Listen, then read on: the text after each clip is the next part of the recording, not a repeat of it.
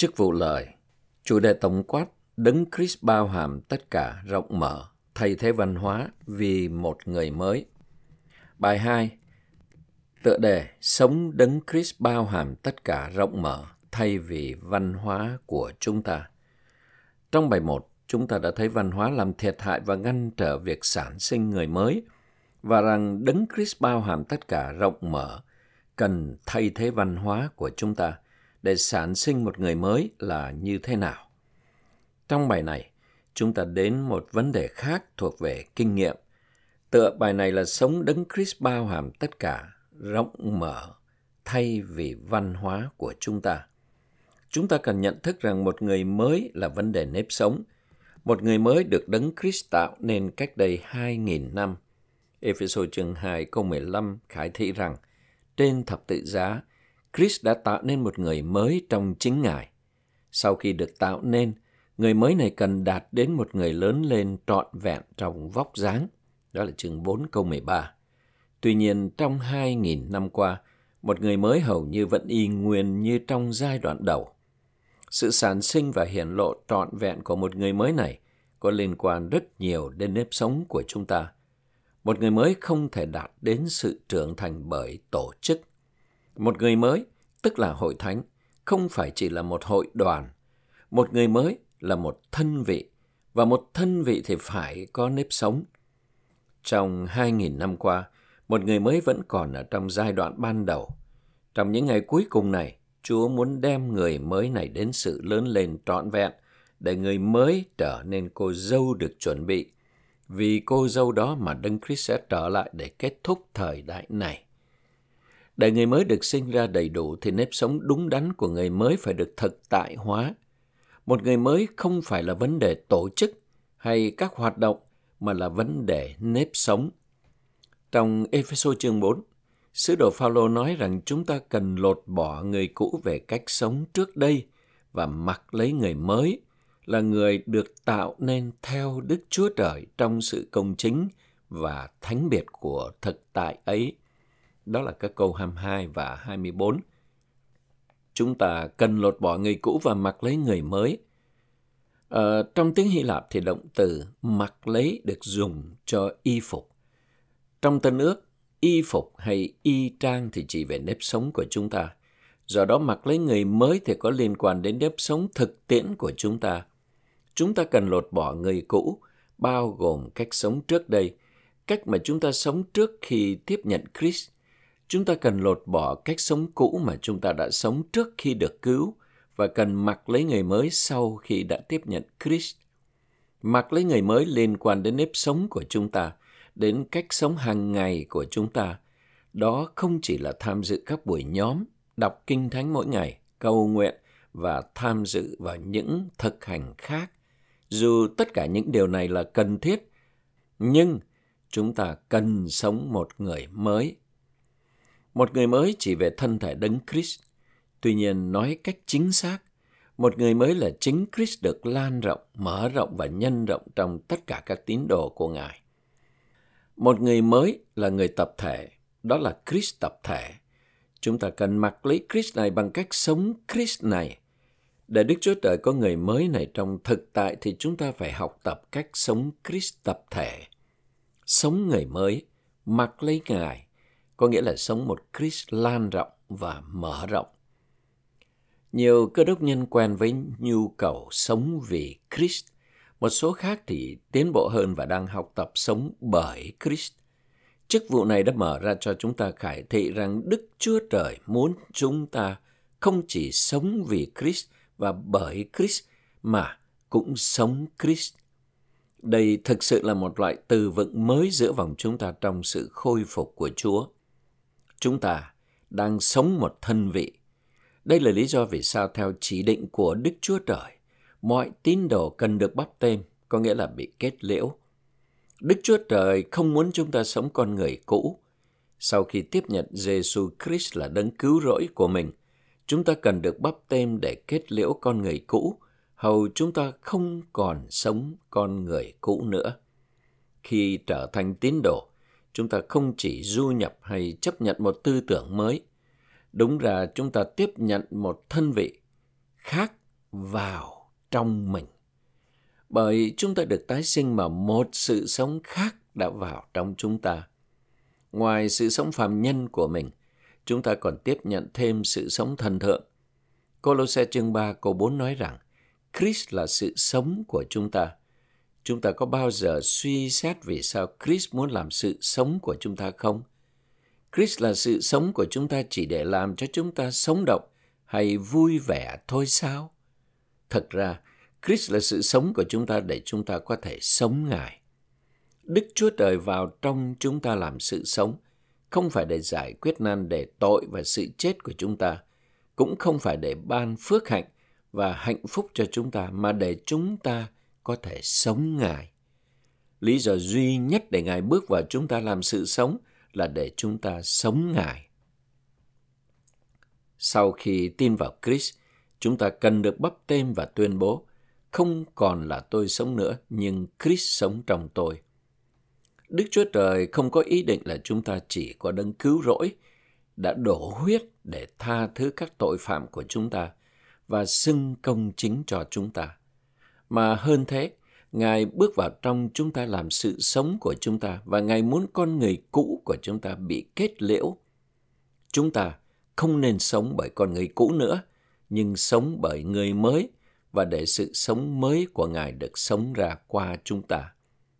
Dù có lẽ đã quen với lẽ thật, Christ là sự sống của chúng ta, đặc biệt là khi chúng ta ở trong nếp sống hội thánh nhiều năm, nhưng chúng ta lại có quá ít thực tại về lẽ thật này, thậm chí ít áp dụng lẽ thật này vào nếp sống của mình. Có Christ là sự sống của chúng ta để làm gì nếu chúng ta không sống bởi sự sống của Ngài? Dựa vào việc chúng ta tin nơi Ngài, Chúa trông đợi chúng ta đầu phục Ngài để con người cũ bị kết liễu. Không có tôn giáo nào dạy điều này. Tôn giáo chỉ dạy chúng ta trở nên tốt, cư xử và cải thiện bản thân. Đức Chúa Trời muốn chúng ta nhận thức rằng chúng ta đã bị đóng đinh với Christ. Con người cũ của chúng ta đã bị kết liễu và rằng Christ sống trong chúng ta và chúng ta sẽ sống Christ. Trong Philip chương 1 câu 21, Phaolô nói: Đối với tôi, sống là Christ. Người mới là một vấn đề vô cùng quan trọng. Trong các buổi nhóm chúng ta vui mừng thấy các tín đồ từ nhiều chủng tộc và ngôn ngữ nhóm lại với nhau. Thật là một sự khôi phục kỳ diệu. Tuy nhiên để hoàn thành mục đích của Đức Chúa Trời là sản sinh một người mới trưởng thành, thì chúng ta phải có nếp sống của người mới, tức là nếp sống của Christ. Nếu chúng ta không sống Christ, thì không có người mới, bất kể có bao nhiêu tín đồ từ các dân tộc và ngôn ngữ khác nhau nhóm lại với nhau. Như thế thì chỉ giống như một liên hiệp quốc tôn giáo. Nhận thức về một người mới đòi hỏi chúng ta sống đấng Christ bao hàm tất cả, rộng mở, đấng thay thế văn hóa của chúng ta. Vấn đề đời sống thì chạm đến điều gì đó sâu thẳm bên trong chúng ta. Công việc hay nghề nghiệp chỉ chiếm một khoảng thời gian mỗi ngày thường là từ 9 giờ sáng đến 5 giờ chiều. Sau đó trách nhiệm công việc của chúng ta kết thúc và chúng ta có thể về nhà tiếp tục đời sống gia đình và đời sống cá nhân. Chris ở bên trong chúng ta không phải để giúp chúng ta thực hiện công việc, nhưng để chúng ta sống. Đời sống này là liên tục, không có bắt đầu mà cũng không có kết thúc. Kể cả khi đang ngủ, chúng ta vẫn đang sống. Việc Chris đạt được một người mới có liên quan đến đời sống thực tiễn của chúng ta từng giây phút, bất kể chúng ta đang thức hay ngủ. Đời sống này chạm đến tư tưởng, logic, cảm nhận và quan điểm của chúng ta. Đời sống hàng ngày của chúng ta được định hướng theo cách chúng ta thấy hay nhận thức các vấn đề. Cách cư xử của chúng ta, những món mà chúng ta ăn và cách mà chúng ta tương tác với người khác đều chịu tác động bởi sự suy nghĩ của chúng ta. Vì được giáo dục mà một logic nào đó đã được xây dựng vào bản thể của chúng ta khiến chúng ta sống theo một cách nào đó. Bởi chúng ta được tái sinh mà Christ đã vào chúng ta để trở thành sự sống của chúng ta, hầu chúng ta có thể sống theo một cách khác. Điều này sẽ chạm đến cách suy nghĩ, cách nhận thức vấn đề, cách áp dụng tình cảm cách quyết định, tức mọi phần của đời sống chúng ta. Văn hóa thì gồm có nhiều điều hơn chỉ là những gì mà chúng ta ăn, uống và tổ chức. Chúng ta đang dùng từ liệu văn hóa như một thuật ngữ bao gồm tất cả mọi điều như triết học, truyền thống, đạo đức và luân lý. Mọi yếu tố đó đều là một phần của văn hóa.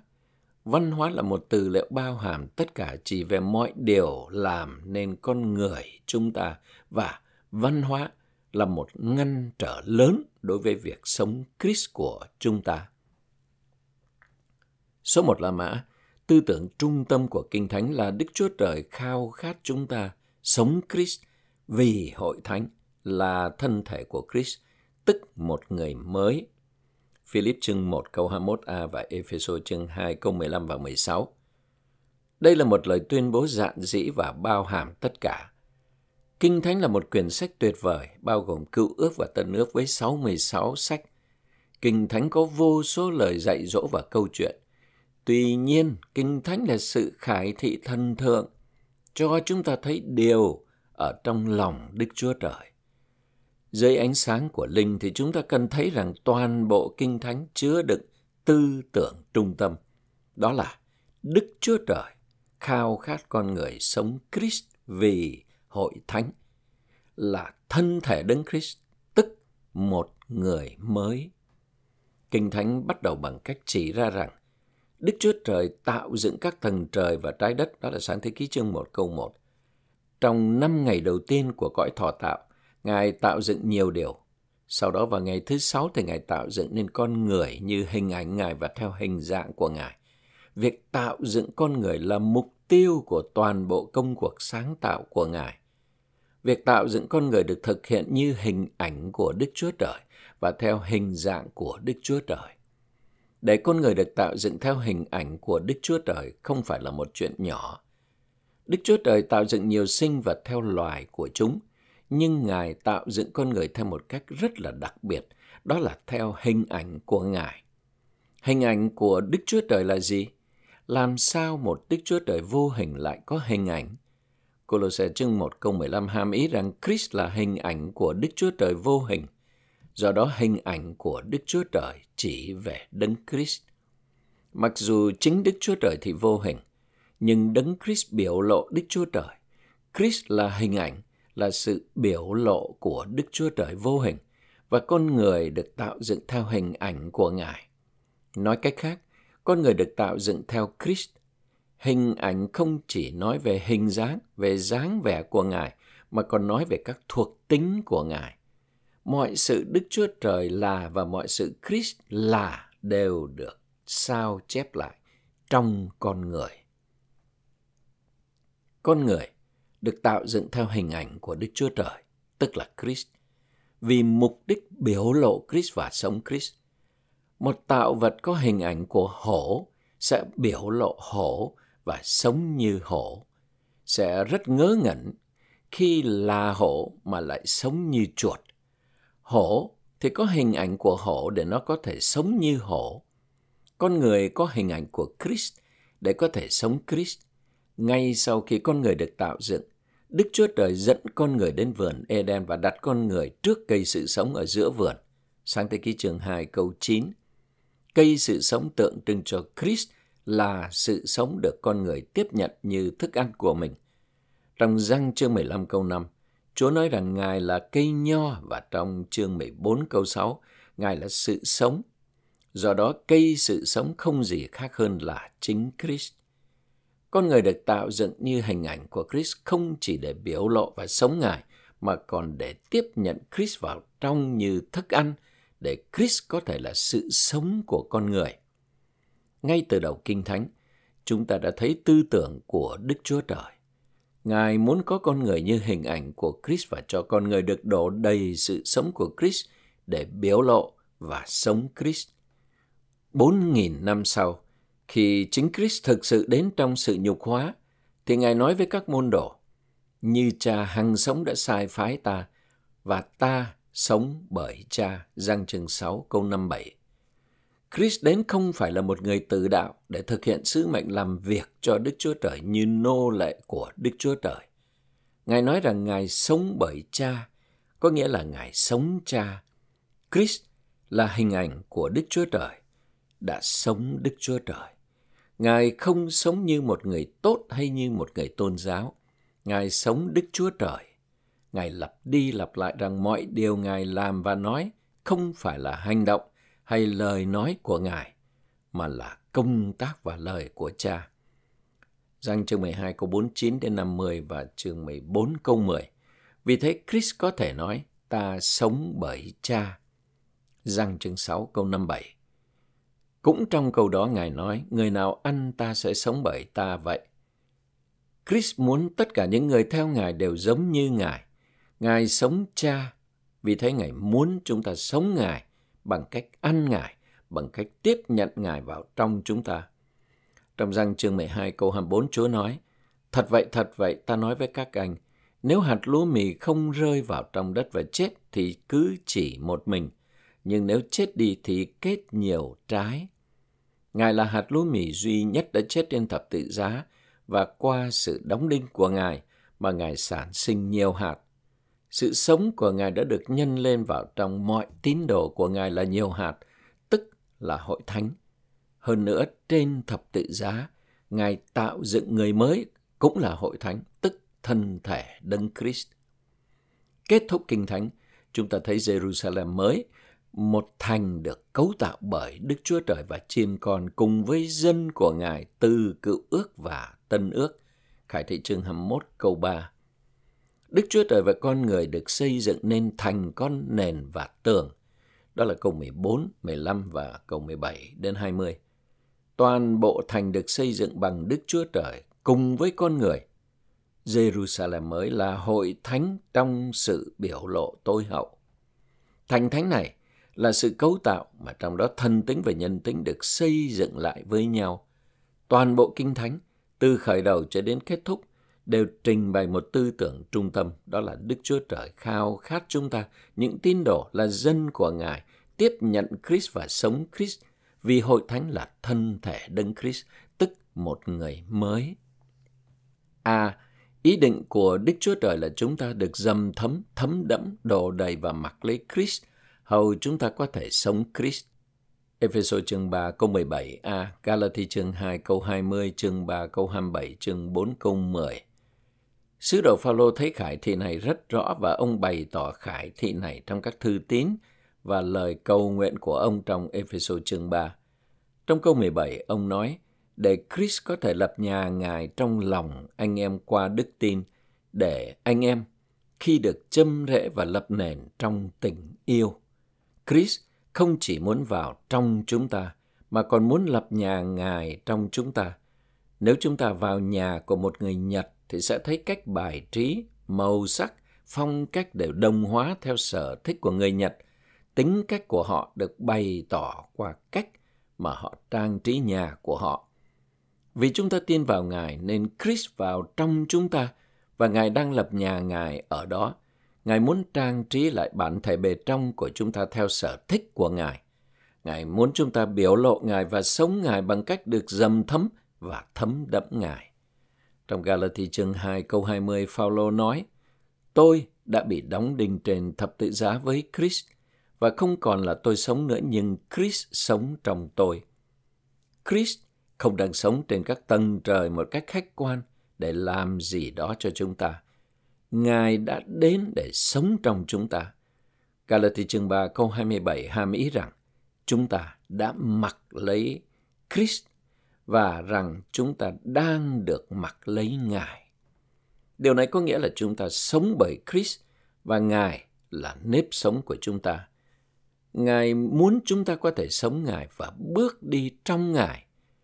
Galati chương 4 câu 19 khải thị rằng Christ đang được thành hình trong chúng ta như một bào thai đang được thành hình, được định hình trong tử cung của người phụ nữ trong 9 tháng. Chris không chỉ khao khát ở trong chúng ta mà còn muốn được thành hình, định hình trong chúng ta để chúng ta trở thành sự biểu lộ của Ngài và sống Ngài. B.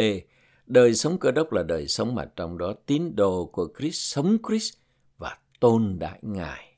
Philip chương 1 từ câu 20 đến 21a.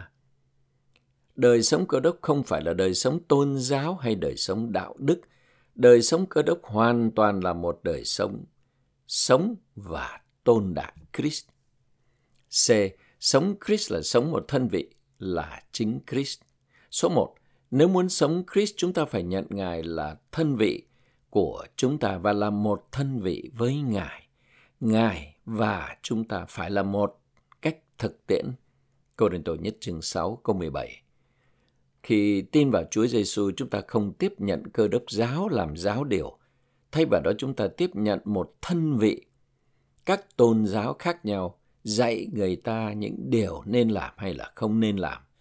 Và khi trở thành một cơ đốc nhân, chúng ta cũng có quan điểm về điều cần làm trong cơ đốc giáo, bao gồm tham dự các buổi nhóm sáng Chủ nhật và không đi đến sòng bài hay là quán rượu. Tuy nhiên, chúng ta phải nhận thức rằng làm cơ đốc nhân là tiếp nhận một thân vị. Sống Christ là sống một thân vị, một thân vị sống động, không cư xử theo giáo điều. Christ là một thân vị đã vào trong chúng ta, Ngài đang được hòa quyện và trở thành một với chúng ta. Điểm 2. Nếu có ánh sáng về việc Christ bị thay thế trong nếp sống hàng ngày của chúng ta như thế nào, thì chúng ta sẽ xưng nhận với Chúa rằng, thay vì sống Ngài, chúng ta đã sống nhiều điều khác. Chúng ta sống bởi văn hóa nhiều hơn là bởi Christ. Tất cả các cơ đốc nhân đều ý thức được sự thật là Đức Chúa Trời ghét tội và chúng ta không nên phạm tội và chúng ta nên được phân rẽ khỏi thế giới. Đây là những lẽ thật cơ bản ngay cả trong cơ đốc giáo. Khi phạm tội, khi chúng ta yêu thế giới hay buông tuồng trong những dục vọng của xác thịt, chúng ta cần ăn năn và xưng tội. Là cơ đốc nhân chúng ta sẽ có nhận thức rằng điều này nên là cách cư xử của chúng ta, nhưng cũng nên nhận thức rằng chúng ta phải sống Christ và biểu lộ Christ. Hầu như mỗi ngày tôi đều xưng tội, xưng nhận những sai phạm lỗi lầm của mình với Chúa. Hầu như tôi không thể trải qua một ngày mà không phạm lỗi. Mỗi ngày Chúa nhắc nhở tôi ăn năn và xưng nhận về mọi khoảng khắc mà tôi đã không sống Christ. Nhiều lúc khi tiếp xúc với Chúa và nhìn lại một ngày của mình, tôi nhận thấy mình không phạm tội bên ngoài hay xúc phạm bất kỳ ai. Xong nhiều câu hỏi dấy lên trong tôi. Hôm nay tôi có sống Chris không? Tôi có cho phép Chris sống ra qua mình bao nhiêu? Điều này không có nghĩa là chúng ta phải làm ra vẻ đáng yêu và khiêm nhường, mà là chúng ta có ý thức rằng Chris sống qua chúng ta trong những tình huống bình thường suốt một ngày không? Chúng ta thường có ý thức về tội và thế giới hơn là ý thức về Christ có đang sống qua chúng ta hay không. Chúa sẽ dẫn dắt chúng ta xưng nhận về những thời điểm trong ngày mà chúng ta sống không có ý thức về Christ. Do văn hóa mà chúng ta có ý thức là mình có tốt, ngăn nắp, chân thật, đúng đắn hay không. Có lẽ một ngày nào đó chúng ta thành công trong hành vi tốt và cư xử cách công chính và đúng đắn. Tuy nhiên chúng ta lại không có ý thức rằng đời sống của mình đã không có liên quan gì đến Chris vào ngày hôm đó. Chúa phải nâng cao ý thức của chúng ta đến mức nhận biết rằng Ngài phải được sống ra qua chúng ta. D. Lý do chúng ta không sống Chris là vì chúng ta không được cấu tạo Chris. Chúng ta được cấu tạo điều gì thì sẽ sống ra điều đó. Colossae chương 3 câu 4, câu 10 đến 11 và Ephesos chương 3 câu 17a. Đời sống vẫn đang tiếp diễn, ổn định và thường không đòi hỏi phải suy nghĩ Chẳng hạn chúng ta không phải suy nghĩ về món ăn mình thích, đó chỉ là một phần của cấu tạo chúng ta. Chúng ta sống theo cấu tạo của mình. Do đó để sống Christ chúng ta phải được cấu tạo Christ. Số 2 là mã. Về vấn đề đấng Christ bao hàm tất cả rộng mở đối kháng văn hóa, chúng ta cần thấy rằng theo khải thị đầy đủ trong Kinh Thánh, ý định của Đức Chúa Trời là đem chính Ngài trong Christ vào trong dân được chọn được cứu chuộc và được tái sinh của Ngài. Galati chương 1 câu 15 đến 16, chương 2 câu 20, chương 4 câu 19. Gia tể của Đức Chúa Trời không liên quan đến bất kỳ điều gì bên ngoài hay nông cạn. Gia tể của Đức Chúa Trời là vấn đề chủ quan và vấn đề này là đấng Christ bao hàm tất cả, rộng mở, đấng đối kháng với văn hóa, Đấng đang đem chính Ngài vào trong bản thể của dân được chọn, được chuộc và được tái sinh của Ngài. Văn hóa liên quan đến các vấn đề bên ngoài. Trong nghiên cứu sự sống sách mát, anh Lý nói, bây giờ chúng ta hãy liệt kê các vấn đề đã chiếm hữu sự chú ý của con người qua lịch sử của con người. Đó là văn hóa, tôn giáo, đạo đức, luân lý, sự cải thiện tính cách, triết học, làm theo kinh văn, trở nên thuộc linh, trở nên thánh biệt và trở nên đắc thắng. Mười điều này bao trùm tư tưởng, ý kiến, quan điểm của mọi người, bao gồm người ngoại, người Do Thái và cơ đốc nhân. Tâm trí của con người ở mọi nơi đều đã bị chiếm hữu bởi văn hóa, tôn giáo, đạo đức, luân lý, sự cải thiện tính cách và triết học. Hơn nữa, cơ đốc nhân còn bị chiếm hữu bởi việc muốn làm theo kinh văn, thuộc linh, thánh biệt và đắc thắng. Các giáo sư cơ đốc đã viết nhiều sách dạy cách làm theo kinh văn, thuộc linh, thánh biệt và đắc thắng. Càng là những cơ đốc nhân tìm kiếm, chúng ta càng bị những điều này bắt lấy. Cơ đốc nhân muốn làm theo kinh văn, muốn vâng phục các sự dạy dỗ của kinh thánh, trở nên thuộc linh, thánh biệt và đắc thắng. Mong muốn làm theo kinh văn, thuộc linh, thánh biệt và đắc thắng thì không sai, Thế nhưng tất cả những điều này là một phần của văn hóa. Văn hóa là một từ liệu bao gồm tất cả, bao gồm cả 10 điều chiếm hữu tư tưởng và quan điểm của mọi người. Đây là những vấn đề khách quan và liên quan đến cách cư xử của chúng ta. Tuy nhiên gia tể của Đức Chúa Trời là đem chính Ngài trong Christ vào trong chúng ta. Điểm A. Công tác trung tâm của Đức Chúa Trời công tác duy nhất của Ngài trong vũ trụ này suốt mọi thời đại và thế hệ là đem chính Ngài trong Christ vào trong dân được chọn của Ngài làm cho chính Ngài trở nên một với họ. Ephesos chương 3 câu 17a, Cô Tổ thứ nhất chương 6 câu 17. Một số người trong chúng ta đã nghe lẽ thật này hàng thập kỷ, thế nhưng tất cả chúng ta cần nghe đi nghe lại với mỗi lần lặp lại như vậy, lẽ thật này có thể được cấu tạo vào trong chúng ta cách sâu sắc hơn. Chúng ta cần để Christ được đem vào trong chúng ta.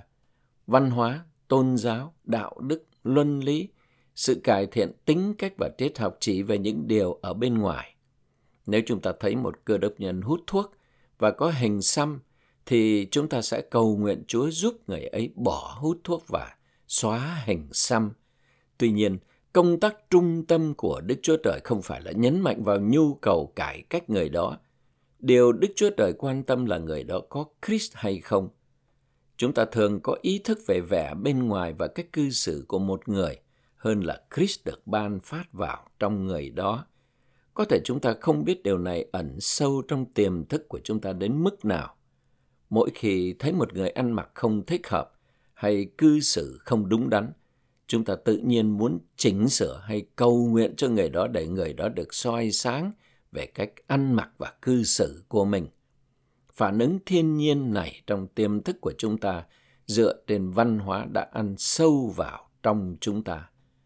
Dù anh Lý đã nói về công tác trung tâm của Đức Chúa Trời trong nhiều năm, và dù chúng ta cũng lặp lại điều này rất nhiều lần trong 23 năm qua, nhưng vấn đề này vẫn chưa thẩm thấu nhiều vào kinh nghiệm và nhận thức của chúng ta.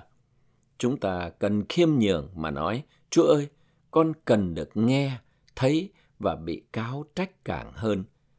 Mỗi khi chúng ta chỉ chú ý đến cách cư xử và thói quen của một người thì điều đó có nghĩa là chúng ta ít chú ý đến nhu cầu để Christ được ban phát vào trong người đó. B.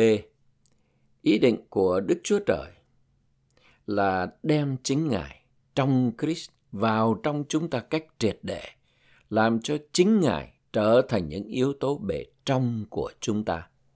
Ephesos chương 3 câu 11 và câu 16 đến 19. Đức Chúa Trời không thích cải thiện chúng ta cách bên ngoài. Ngài quan tâm đến những yếu tố ở bên trong chúng ta.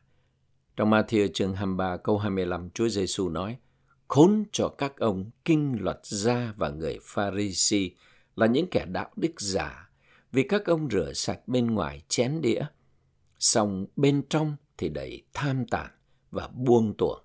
Đây là lời rất nghiêm trọng. Đã bao nhiêu lần chúng ta thấy mình ở trong tình trạng giống như vậy? Chúng ta quan tâm đến biểu hiện bên ngoài nhưng bên trong thì đầy dẫy những điều tiêu cực. Ý định của Đức Chúa Trời là đem chính Ngài vào trong chúng ta để Ngài trở thành yếu tố bề trong của chúng ta. C. Để hoàn thành gia tại đời đời của Đức Chúa Trời.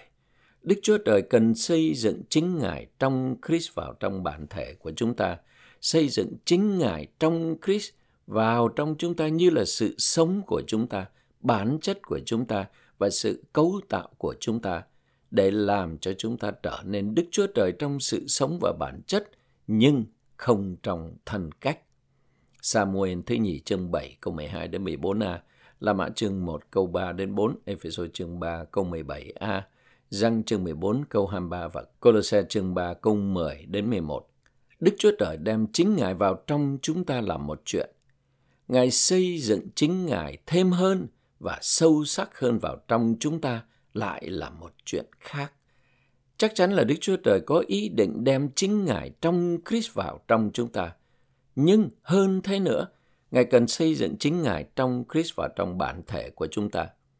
Mục đích cuối cùng của Đức Chúa Trời là đạt được một tòa nhà, đó là làm cho chúng ta trở nên thành phần không thể thiếu của chính Ngài. Đức Chúa Trời đang xây dựng chính Ngài vào trong chúng ta và Ngài cũng xây dựng chúng ta vào trong chính Ngài. Ngài là Đức Chúa Trời xây dựng và được xây dựng. Vào cuối Kinh Thánh chúng ta thấy Đức Chúa Trời được xây dựng, Jerusalem mới, nơi Đức Chúa Trời được xây dựng vào trong dân Ngài và cùng với dân của Ngài. Toàn bộ thành có Đức Chúa Trời và toàn dân của Ngài là tường và nền. Chính là Đức Chúa Trời được xây dựng. Ngài muốn xây dựng chính Ngài vào trong chúng ta để trở nên thành phần không thể thiếu của chúng ta và cũng xây dựng chúng ta vào trong Ngài để khiến chúng ta làm phần không thể thiếu của Ngài, không trong thân cách nhưng trong sự sống và bản chất. Số 1. Chúng ta cần Đức Chúa Trời xây dựng chính Ngài trong Christ vào cấu tạo nội tại của chúng ta để toàn bản thể của chúng ta được tái cấu tạo. Christ Ephesos chương 3 câu 17a. Số 2. Christ xây dựng hội thánh bằng cách vào trong linh chúng ta và lan rộng chính Ngài, từ linh đến tâm trí, tình cảm và ý chí chúng ta để chiếm hữu toàn bộ hồn của chúng ta. Matthew chương 16 câu 18, Ephesos chương 3 câu 17a. Christ hành động trong chúng ta để xây dựng chính Ngài vào trong chúng ta. Để xây dựng chính Ngài vào trong chúng ta, trước tiên thì Ngài phải phá đổ chúng ta. Job là người đầy văn hóa, ông là người công chính, ngay thẳng, lương thiện, sùng kính và kính sợ Đức Chúa Trời. Nhưng Đức Chúa Trời cho phép Satan đến tước bỏ ông đến cực điểm, không chỉ chạm đến tài sản của Job mà còn đến con người của Job và con cái của ông mà không lấy đi mạng sống của ông. Job chương 2 câu 3 đến 6. Job bị tước bỏ đến cực điểm. Job cùng với phẩm giá của mình cần phải được phá đổ. Để giữ phần vào công tác xây dựng của Đức Chúa Trời, chúng ta phải cho phép Ngài phá đổ phẩm giá, sự hoàn hảo và ngay thẳng của mình. Nếu chúng ta không được phá đổ thì Đức Chúa Trời không thể xây dựng chính Ngài vào trong chúng ta và tái cấu tạo chúng ta bằng chính Ngài. Số bà La Mã, khi nói rằng Christ đối kháng văn hóa, chúng ta không nói rằng chúng ta nên từ bỏ văn hóa của mình và sống mà không có bất kỳ văn hóa nào. Colossae chương 3 câu 10 đến 11. Chúng ta đã thấy sự gian ác và ngăn trở của văn hóa. Tuy nhiên, từ bỏ văn hóa và sống không có văn hóa cũng là một sai lầm. Năm 1970, anh Lý trình bày loạt bài giảng rất mạnh mẽ về Christ đối kháng tôn giáo. Một số người trẻ tiếp nhận phát ngôn này cách sai trật và áp dụng sai. Họ nghĩ rằng chúng ta không nên tôn giáo hay chú trọng quá nhiều về hội thánh – và họ chống đối tôn giáo. Vì lý luận này họ không vâng theo bất kỳ nguyên tắc tôn giáo nào và có thể tham dự vào các hoạt động thế tục, miễn là họ vui hưởng Chúa. Cuối cùng thì họ buông tuồng trong xác thịt và nhiều người đã rời bỏ nếp sống hội thánh. Chris đối kháng tôn giáo, nhưng chúng ta chỉ có thể từ bỏ tôn giáo khi chúng ta vui hưởng Chris Chúng ta không nên là những người chống đối tôn giáo hay ở trong một phong trào chống đối tôn giáo nào. Buông bỏ tôn giáo và sống không có tôn giáo thì thật nguy hiểm. A. Những người không có Christ chắc chắn cần phải sống theo văn hóa vì văn hóa gìn giữ, điều chỉnh và cải thiện con người. B. Trước khi tiếp nhận đấng Christ bao hàm tất cả rộng mở, mọi người đều cần văn hóa. C. Sau khi tiếp nhận Christ, chúng ta không nên để cho văn hóa giới hạn Christ hoặc ngăn trở chúng ta kinh nghiệm và vui hưởng Christ. Trái lại chúng ta nên bắt đầu học tập để sống theo Christ chứ không theo văn hóa. Chương 2 câu 6 đến 7. D. Khi trẻ em đang lớn lên, chúng cần văn hóa và luật lệ. Số 1. Trước khi tiếp nhận Christ, trẻ em phải được huấn luyện theo văn hóa và tuân theo luật lệ. Galati chương 3 câu 23 đến 24. Theo Galati chương 3 câu 24, luật lệ có chức năng như người giám hộ. Luật lệ có chức năng bảo vệ chúng ta cách tích cực. Có quá nhiều bất pháp trong thế giới ngày nay. Tình trạng có thể tồi tệ hơn nếu người ta không được nuôi dưỡng và huấn luyện theo văn hóa và ở dưới luật lệ. Ở một mức độ nào đó, văn hóa gìn giữ con người. Trước khi con trẻ được tái sinh bằng sự sống của Christ, thì chúng cần được dạy dỗ và huấn luyện theo văn hóa tốt. Chẳng hạn, con trẻ cần học tập cách ngồi vào bàn học và dọn dẹp đồ chơi sau khi chơi xong. Thật ngớ ngẩn khi bảo con trẻ kêu Chúa và tìm kiếm sự dẫn dắt của Chúa về việc ngồi vào bàn học và dọn dẹp đồ chơi. Do đó trước khi con trẻ tiếp nhận Christ, chúng cần được huấn luyện bởi văn hóa là điều gìn giữ chúng. Tuy nhiên, được huấn luyện theo văn hóa không phải là mục tiêu. Được huấn luyện theo văn hóa là để gìn giữ nhân tính của chúng ta khỏi bị Satan làm hư hại, bại hoại hay hủy phá. Sự bất pháp như cướp bóc và bạo loạn mà chúng ta thấy trên tin tức ngày nay cho thấy việc thiếu sự giáo dục đúng đắn theo văn hóa và dưới luật lệ. Đây là một phần trong công tác của Satan. Đức Chúa Trời ban cho chúng ta luật lệ và cho phép chúng ta có văn hóa để chúng ta có thể được gìn giữ cho đến khi chúng ta sẵn sàng tiếp nhận Christ. Số 2. Sau khi các con trẻ tiếp nhận Christ, dần dần chúng ta có thể giúp chúng xoay khỏi văn hóa hướng về Christ. Giăng chương 1 câu 12 đến 13 và chương 6 câu 57. Sau khi con trẻ của chúng ta tin Christ và được bắp tên, thì chúng ta phải giúp chúng dần dần xoay khỏi văn hóa mà về với Christ. Chúng ta không nên cho rằng chúng biết cần làm gì để trở thành tín đồ. Nói theo cách con người, chúng rất trẻ và vẫn cần văn hóa để bảo vệ chúng. Đồng thời nói theo cách thuộc linh, chúng cần được giúp kêu đến Chúa, tiếp xúc Chúa. Chúng ta cần giúp đỡ để chúng có thể lớn lên trong Chúa. Dần dần, từng chút một, văn hóa và luật lệ có chức năng như một người giám hộ sẽ kết thúc và con trẻ sẽ hoàn toàn xoay về Christ. Nếu chúng ta chỉ buông bỏ văn hóa của mình và sống không có văn hóa, chúng ta sẽ ở trong một văn hóa chống đối văn hóa. Dù văn hóa là xấu, nhưng chúng ta không muốn ở trong một văn hóa chống đối văn hóa. Dù Christ đối kháng tôn giáo và văn hóa, nhưng chúng ta không ở trong phong trào chống đối văn hóa. Phong trào chống đối văn hóa cuối cùng sẽ dẫn đến kết quả là một nền văn hóa chống đối văn hóa. Phong trào hippie vào thập niên 60 có vẻ như đã từ bỏ văn hóa, thế nhưng họ lại vô tình sản sinh một văn hóa khác. Số 4 là mã. Vì đã tiếp nhận Christ, chúng ta không nên để cho văn hóa trở thành điều thay thế Ngài. cô Colosse chương 2 câu 6, chương 3 câu 10 đến 11. Đây là điểm trọng yếu. Chúng ta không thể thay đổi văn hóa của mình. Tất cả chúng ta được sinh ra và lớn lên trong một văn hóa nào đó như văn hóa Hoa, Mỹ hay Đức. Bẩm sinh và theo giáo dục, chúng ta có khuynh hướng thích một loại thức ăn hay là khẩu vị nào đó. Tuy nhiên, để sống như một người mới, chúng ta không nên cho phép văn hóa của mình trở thành điều thay thế Christ. Chúng ta có thể cố gắng không sống theo văn hóa hay thậm chí định tội văn hóa, nhưng chúng ta sẽ thấy rằng mình không thể thay đổi. Chúng ta có thể thay đổi khẩu vị thức ăn mà mình đã quen ăn hay không? Một người Hàn Quốc có thể thay đổi khẩu vị ăn kim chi của mình không? Chúng ta không nên định tội chính mình hay là người khác vì đã thích món ăn nào đó, đó là văn hóa. Gánh nặng trong bài này không phải để chúng ta từ chối văn hóa của mình và ăn cùng một loại thức ăn. Nhờ sự thương xót và soi sáng của Chúa, chúng ta không nên cho phép văn hóa của mình trở thành điều cản trở và thay thế Christ. Giả sử một anh em nói tiếng Hàn cùng dùng bữa với một số thánh đồ đến từ Đức, Pháp, Mỹ và Ethiopia. Anh ấy không nên khăng khăng ăn kim chi, anh ấy nên bỏ qua sở thích của mình. Chúng ta sẽ không bị thiệt hại gì nếu chúng ta không ăn thức ăn mà mình thích trong một thời gian. Một người Trung Quốc sẽ không chết nếu một tuần mà anh ta không ăn thức ăn Trung Quốc. Chúng ta không thể thay đổi văn hóa theo cách bề ngoài. Chúng ta không ở trong một phong trào thay đổi văn hóa hay loại bỏ văn hóa. Thay vào đó chúng ta muốn Christ trở thành trung tâm của đời sống chúng ta và không cho phép văn hóa trở thành điều thay thế Ngài.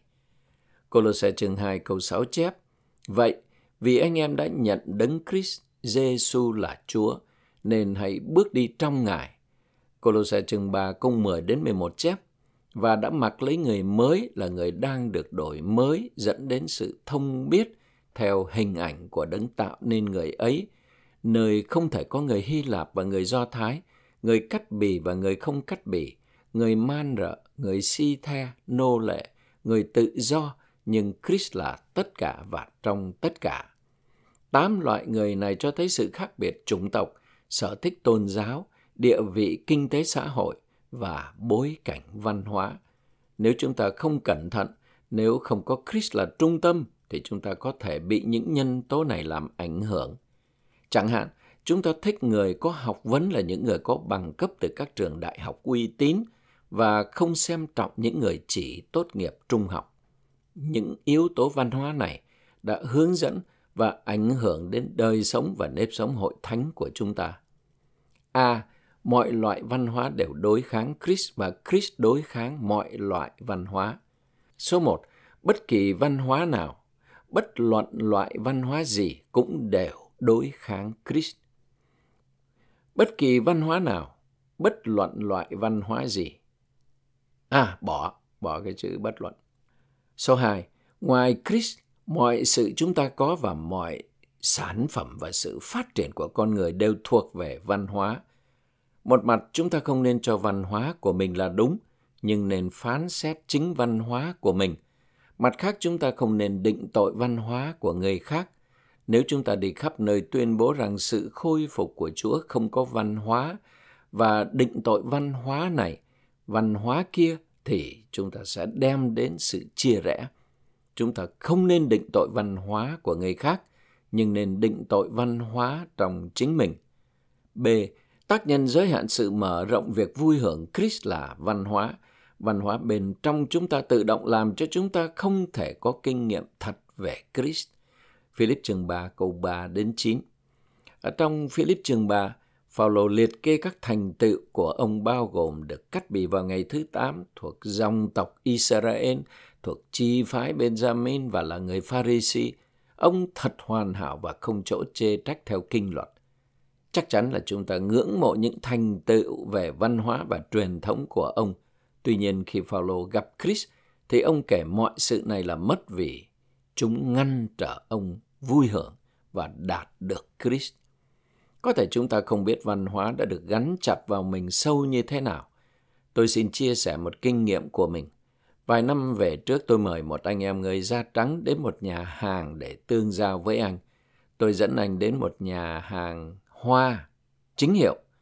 Tôi cho rằng anh cũng giống tôi rất thích thức ăn hoa, chính hiệu. Sau khi tương giao tôi hỏi anh, anh à, ăn có ngon không? Anh trả lời, tôi thì thích món hoa theo kiểu Mỹ hơn. Tôi bị phơi bày và nhận thấy mình đã vô thức sống theo văn hóa, sở thích của mình mà không nghĩ đến anh ấy. Trong người mới, chúng ta không nên vận dụng sở thích của chính mình, bao gồm thức ăn, cách thờ phượng và cách làm việc. Chúng ta có thể làm việc theo cách nào đó theo chính mình và theo sở thích của mình, nhưng khi ở với người khác, đặc biệt là các thánh đồ, thì chúng ta phải cởi mở và bao dung. Vấn đề không nằm ở chỗ chúng ta ăn hay không ăn món mình thích, văn hóa của chúng ta đã giới hạn sự mở rộng việc vui hưởng Christ. C. Vì văn hóa của chúng ta ngăn trở chúng ta kinh nghiệm Christ và sống Christ, cho nên chúng ta được Chúa ban cho gánh nặng để giúp mọi thánh đồ trong sự khôi phục của Chúa học tập nhận Christ là sự sống và thân vị của họ cách thực tiễn hầu thay thế văn hóa của họ. Ephesos chương 3 câu 17a và Colossae chương 3 câu 4. Có một gánh nặng trong lòng Chúa về điều này. Sự khôi phục của Chúa đã ở giữa vòng chúng ta gần 100 năm và được lan rộng sang nhiều quốc gia tại 6 châu lục. Ba năm trước tại Đài Bắc, hơn 30.000 thánh đồ từ hơn 60 quốc gia nhóm lại với nhau. Thật là một cảnh tượng vinh hiển khi thấy mọi màu da, chủng tộc và ngôn ngữ hiệp lại như một.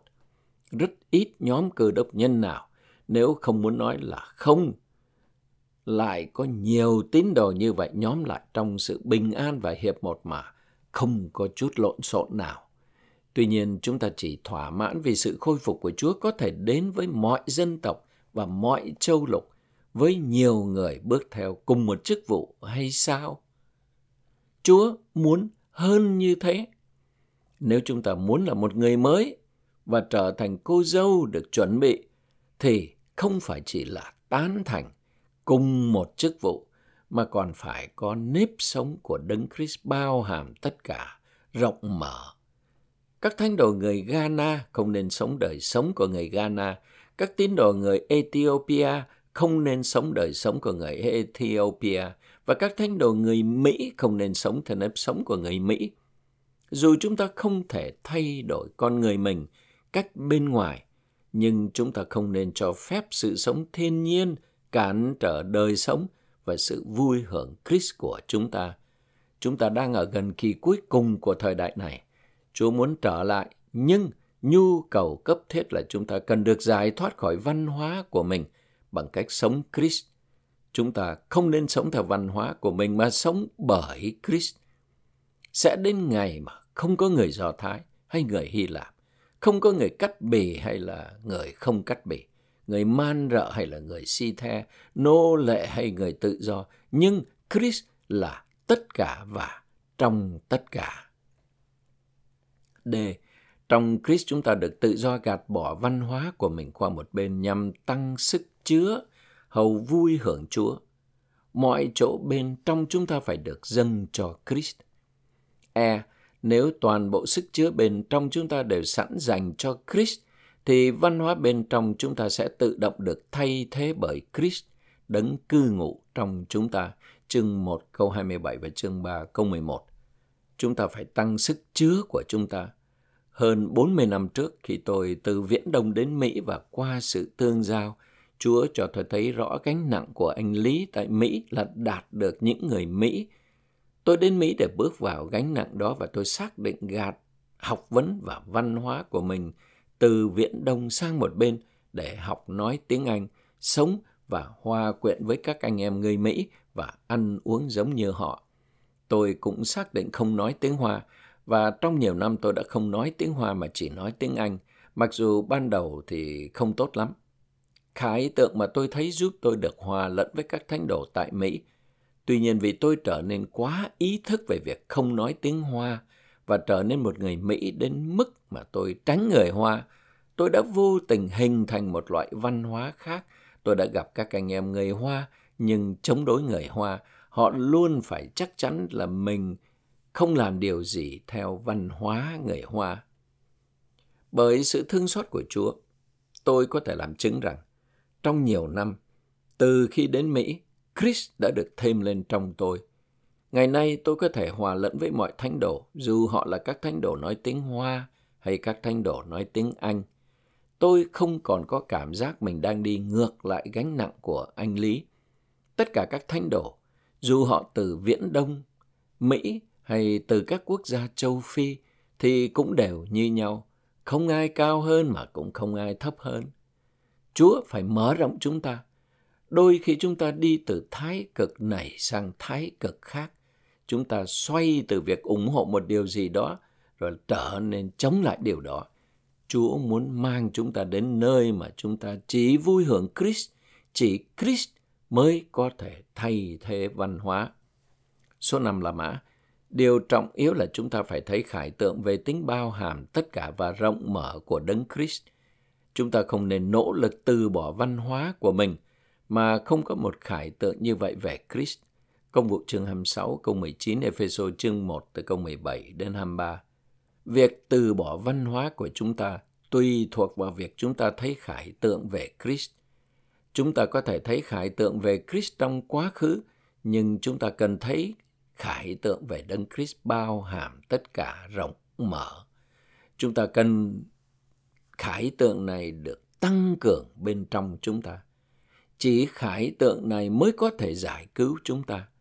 Phaolô mở ra khải thị cao nhất về Đấng Christ cho hội thánh tại Colosse, một hội thánh bị văn hóa tràn ngập. Phaolô không cố gắng chỉnh sửa và điều chỉnh người Colosse theo cách bên ngoài. Thay vào đó, ông khải thị cho họ thấy khải tượng về Đấng Christ trong sự bao hàm tất cả và rộng mở của Ngài. A. Christ đấng cư ngụ bên trong chúng ta không phải là một đấng Christ nhỏ bé, bị giới hạn, mà là hình ảnh của Đức Chúa Trời vô hình, tức hiện thân của sự đầy đủ của Đức Chúa Trời và là trung tâm điểm của gia tể Đức Chúa Trời. Cô Lô Colosse chương 1 câu 15, câu 18, chương 2 câu 2 và các câu từ 9 đến 10. Lời nói của Phaolô trong thư Cô Lô Colosse rất mạnh mẽ. Cô Lô Colosse chương 1 câu 15 đến 19 chép Ngài là hình ảnh của Đức Chúa Trời vô hình, là con trưởng của toàn cõi thọ tạo, vì trong Ngài mọi vật trên các tầng trời và dưới đất, hữu hình và vô hình đều đã được tạo nên, dù là ngai vua hay quyền chủ trị hay bậc cai trị hay uy quyền. Mọi sự được tạo nên qua Ngài và cho Ngài. Ngài có trước mọi sự và mọi sự đều cố kết trong Ngài. Ngài cũng là đầu của thân thể tức hội thánh. Ngài là khởi đầu, con trưởng từ kẻ chết, hầu cho chính Ngài có vị trí đầu nhất trong mọi sự, vì trong Ngài mọi sự đầy đủ đều vui lòng cư ngụ. Đấng Christ có vị trí đầu nhất, tối thượng. Trong Ngài mọi sự được cố kết. Ngài là trục, vành, trung tâm và chu vi. Do đó Ngài là trung tâm và là bao quát. Chỉ có Christ này mới có thể xử lý vấn đề văn hóa. Nếu không kinh nghiệm Christ được khải thị trong sách Colosse, chúng ta sẽ tiếp tục bị văn hóa truyền nhiễm. Số 1. Một đấng Christ như vậy hiện đang cư ngụ bên trong chúng ta và đang chờ cơ hội để lan rộng chính Ngài đến khắp bản thể của chúng ta. Đó là câu 27. Số 2. Đấng Christ này nên là mọi sự trong đời sống hàng ngày của chúng ta và chúng ta nên sống Ngài, không dành bất kỳ chỗ nào trong đời sống của mình cho văn hóa. Philip chương 1 câu 21a và Colossae chương 3 câu 11. Chúng ta không nên chú ý vào văn hóa hay vào việc tống khứ văn hóa. Chúng ta nên tập trung vào đấng Christ bao hàm tất cả rộng mở. Đấng Christ này phải trở thành mọi sự đối với chúng ta. Để Christ là tất cả và trong tất cả, hàm ý rằng Ngài phải là mọi sự, bao gồm sự sống và nếp sống của chúng ta. Chúng ta có thể kinh nghiệm Christ ở đây, ở kia, nhưng khi Christ trở thành mọi sự của chúng ta thì Ngài mới là nếp sống và thân vị của chúng ta. B. Ngay khi thấy khải tượng về Đấng Christ bao hàm tất cả rộng mở, chúng ta nên bắt đầu đặt xuất thân văn hóa của chúng ta sang một bên và không cho phép xuất thân ấy thay thế Christ hoặc hạn chế Ngài. Công vụ chương 9 từ câu 4 đến 5, chương 26 câu 19, Philip chương 3 từ câu 7 đến 10. Văn hóa khiến chúng ta hẹp hòi và lề luật Người Do Thái tôn giáo rất lề luật vì họ có văn hóa mạnh mẽ nhất. Nếu thấy khải tượng về Đấng Christ bao hàm tất cả, rộng mở, thì chúng ta sẽ bắt đầu đặt xuất thân văn hóa của mình sang một bên và không cho phép nó thay thế Christ.